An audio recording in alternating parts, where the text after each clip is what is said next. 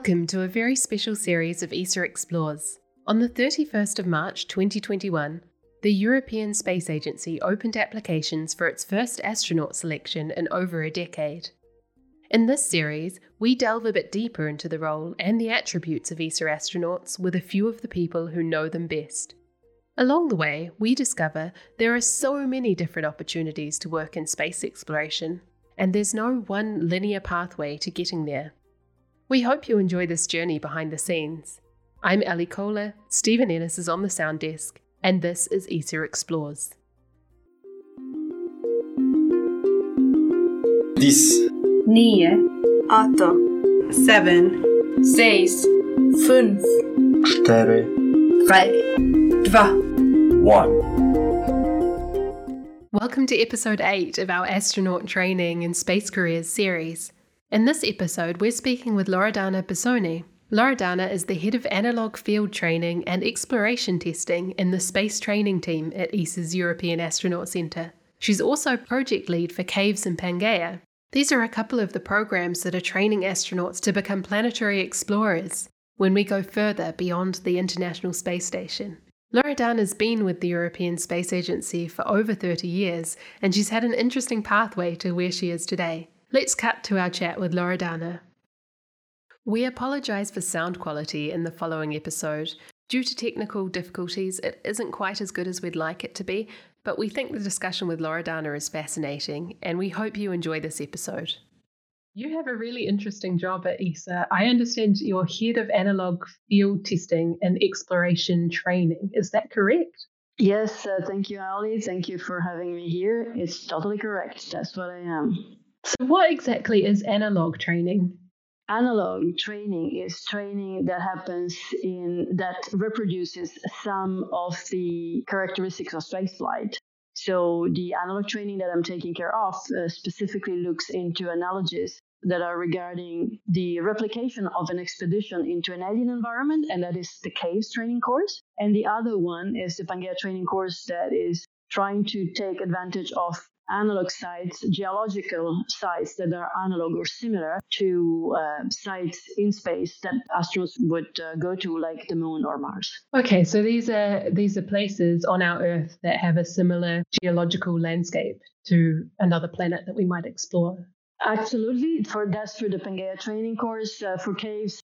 It's uh, more the, the, whole environment uh, that has analogies with spaceflight, but also that allows you to replicate situations which would be experienced during spaceflight. And that is important, not just the analogy of the site, but also the situational uh, analogies. Okay, and so you bring astronauts to these sites and, and you put them in different situations that they might ex- experience off Earth. Can you talk us through the sorts of situations that they might be presented with in these environments? Talking about caves, the, the cave environment is a dark uh, alien environment, and nobody usually lives in caves uh, for long for long term.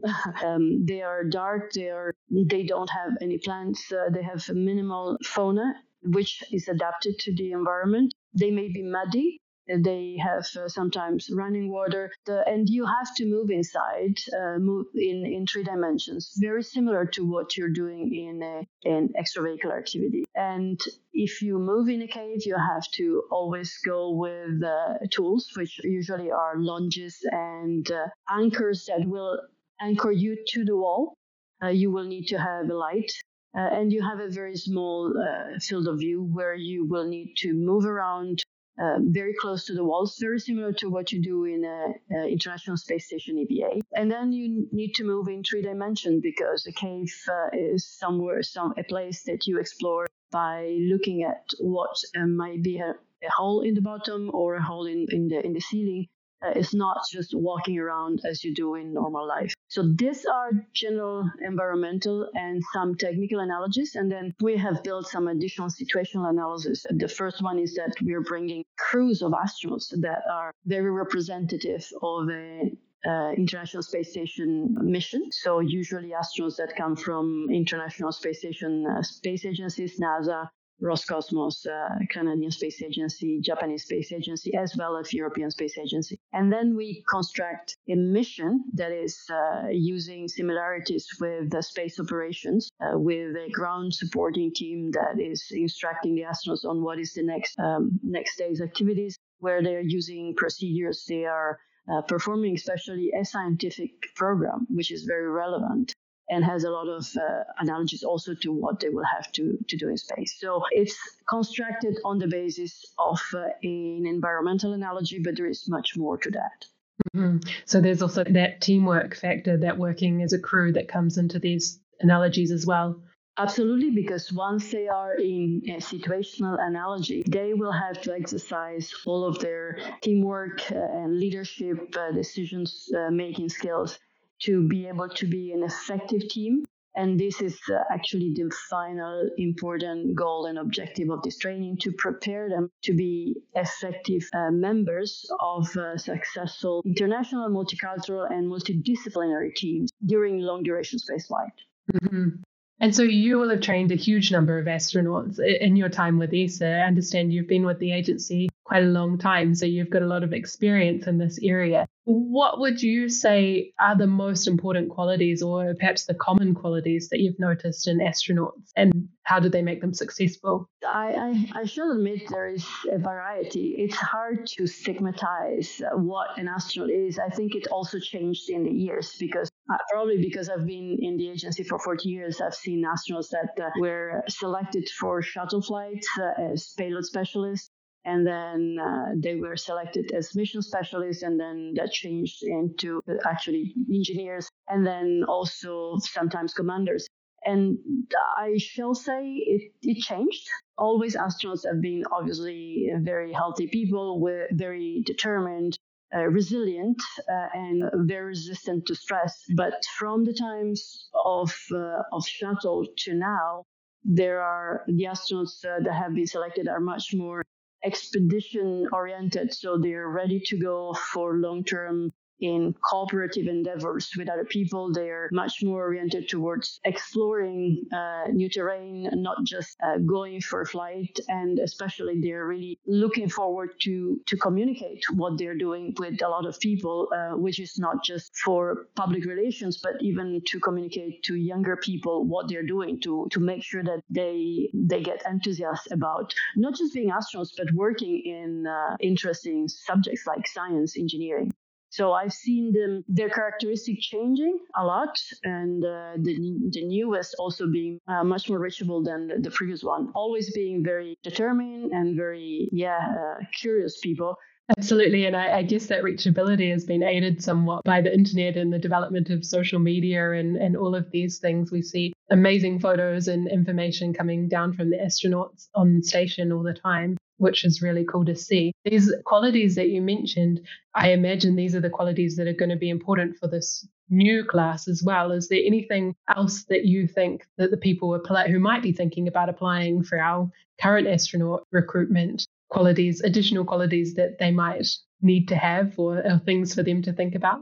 Well, I would say it's very, very important to to always be humble and uh, admit that there is a lot out there to learn, independently of the fact that uh, being a selected as an astronaut, you're probably already a, a very professional individual with uh, a lot of achievements. Because uh, as an astronaut, you will need to learn a lot about everything that uh, usually in that our normal life we have uh, people servicing us for. So you will need to become a nurse. You will need to become become a plumber, you will need to become an IT specialist, an engineer. So it's very important to be open, to always be curious, and especially to look forward to work in cooperation with other people because space are possible only because there are a lot, a lot of people, not just astronauts, that make it possible. So humble uh, and uh, appreciative of the so many people that work on the field and help you out, making sure that you will be what you are and you will be able to do what you're doing, which is representing everybody in space and doing science in a lab with a view. Absolutely. And we're getting to know a few of those amazing careers throughout this podcast series. We're talking to a number of different people who are involved somehow with space exploration and astronauts. And I find it incredible that you've got a huge wealth of experience, having been with us for 40 years, as you say. Would you mind telling us a little bit about how you got into space? What drew you to this area?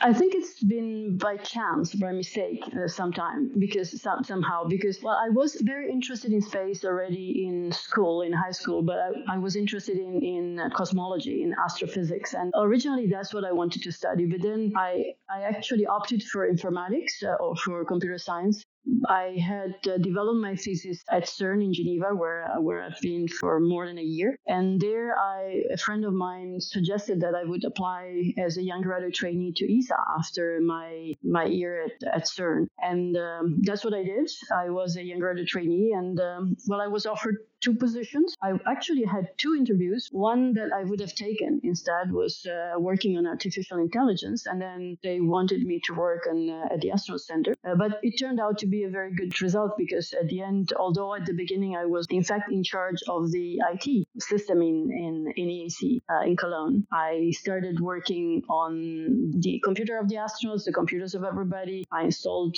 new network, and then I started being also I was asked to deliver the first training to the 1992 astronaut selection that was IT training, and that's how I started training astronauts. My first training was uh, on uh, on information systems, and then I got involved in training also because a colleague of mine who was work, working on computer-based training did not uh, did not continue his career because he moved into something else, and uh, that brought me into trying to understand a little bit better about uh, tra- how training is developed, and I decided that uh, I wanted to know more. I brought into EAC the instructor training course that NASA at the time was uh, was developing for ISS instructors.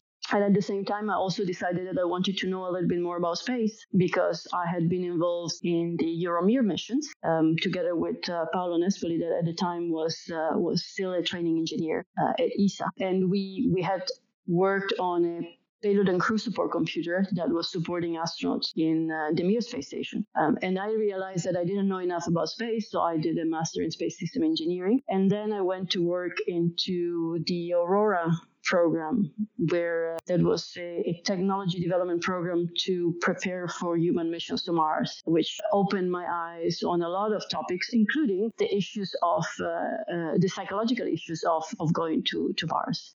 At the same time, I also work together with uh, Hervé Stevenin, our colleague, at uh, developing training program for extravehicular activity, uh, which is now he keeps working on in the NBF. So we worked on that for a few years, and then I was asked to try to put together a program to prepare astronauts that uh, now we're going to long duration spaceflight with uh, um, Russians and Canadians and Japanese astronauts uh, to prepare them on a multicultural type of expedition. And there I went and I worked together with psychologists and with uh, military people and tried to put together a behavioral training. And from there, then caves came out as, uh, as an outcome of what finally was the best according to well, to all the different experiences that we had to prepare astronauts to become uh, successful in expeditions. And as we did that, then uh, also the Pangaea training program came out because uh, we realized that astronauts needed to become uh, scientists to become geologists on the moon, and then uh, Pangaea came out. So it's actually you said you, you, you have a lot of experience. I don't. I actually uh, know a lot of people that have a lot of experience and are fantastic, and I usually work with them.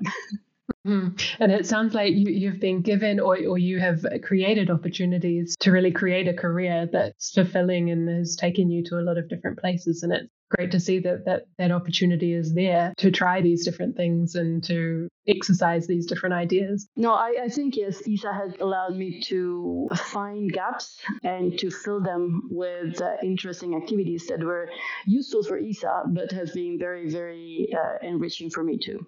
And, and I was going to ask, continuing on from that, so what would you say to someone who might be thinking about a, a space career or, or trying to figure out how they might fit into the space environment? What kind of advice might you give them? Ooh, it's difficult to, to give one advice. The, the, the advice that I, I, give to everybody is uh, always look around, try to find gaps, and uh, try to come up with novel ideas. But if you do, then you will have to be prepared to work hard to demonstrate, to create something new for which you will probably have to spend a lot of your free time. But if you find, I mean, what is, is really an opportunity is that if you work in space, usually you find a lot of people that are willing to work with you and are willing to cooperate with you, which allows you to really get into a lot of different subjects and get uh, to the next level so i would just say try to to really take opportunities when they are coming out and then work hard to make sure that you're trying to get good at it that sounds like great advice to me. Thanks, Loredana. So I've kind of come to the end of my questions here, but is there anything that you think would be important to add? I, I had an, an, interview the other day when I, I was asked by some uh, student uh, from high school if I would do again what I've done. Uh, and I say no, but not because I didn't like it. It's just because there are so many other things that I would like to do. So to me, it's just be, being curious and try out uh, everything new that you can actually get into is something that will always allow you to keep motivated no matter what you do. Thank you. And thank you for taking the time to talk to us today. Thank you. Thank you for, and thanks everybody. And like, well, working space if you can. It's really an opportunity. Absolutely. to find out more about ESA's 2021 astronaut selection, visit the website esa.int slash your way to space. That's your way, T O space. Thanks for listening to ESA Explores. If you have any feedback or ideas for future episodes of the podcast, don't hesitate to get in touch via Twitter at ESA Spaceflight using the hashtag ESA Explores.